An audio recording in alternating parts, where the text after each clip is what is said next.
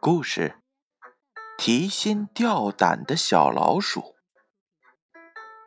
一只小老鼠提心吊胆的从洞口里爬了出来，它四周的瞧瞧又看看，有没有猫和其他的敌人。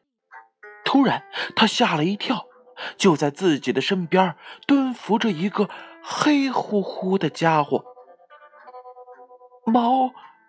黄鼠狼，或者是猫头鹰。他把身子的大半部分缩进了洞里，这样即使对方扑上来，逃回洞里也能逃得快。小老鼠先把嘴巴伸了出来，又把半个头伸了出来，再把两只眼睛露了出来，东看看，西瞧瞧，什么也没有啊。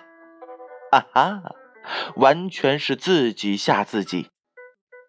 他又大模大样的爬出了洞口。哦，又是一个黑乎乎的家伙。慢，这回倒要仔细的看看，这家伙到底是什么。他看，黑家伙也看；他动，黑家伙也动，好像是自己的影子一样。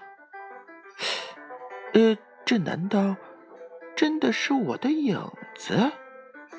胆小如鼠是世界上最厉害的人类讽刺我们当中的胆小的一句话。更何况，我是一只小老鼠，又是鼠辈当中胆子最小的。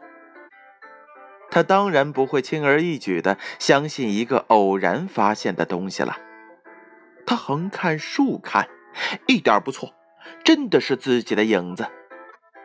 突然，他发现他躺在地上的影子竟然比旁边的那块石头还要大。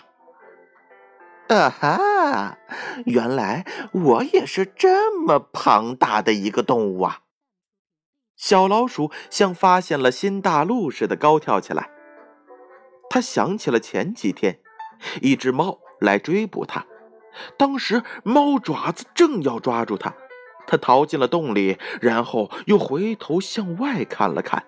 这时他看到追他的那只猫也不过就是半块石头那么大。啊，原来我比猫还要大！小老鼠越看越得意，越看越自豪，越看信心越足。下次那只猫再敢来时，我一定要一口咬碎它的头。然后，正说到这儿，小老鼠下定了决心要吃掉猫的时候，不知怎么一回事，它已经落到了一张巨大的嘴巴里，那些尖牙利齿像钢锯似的柱子，还有那血红的舌头。啊！猫的嘴巴。当小老鼠发现真相的时候啊，已经来不及了。故事：提心吊胆的小老鼠，由简讯叔叔播讲。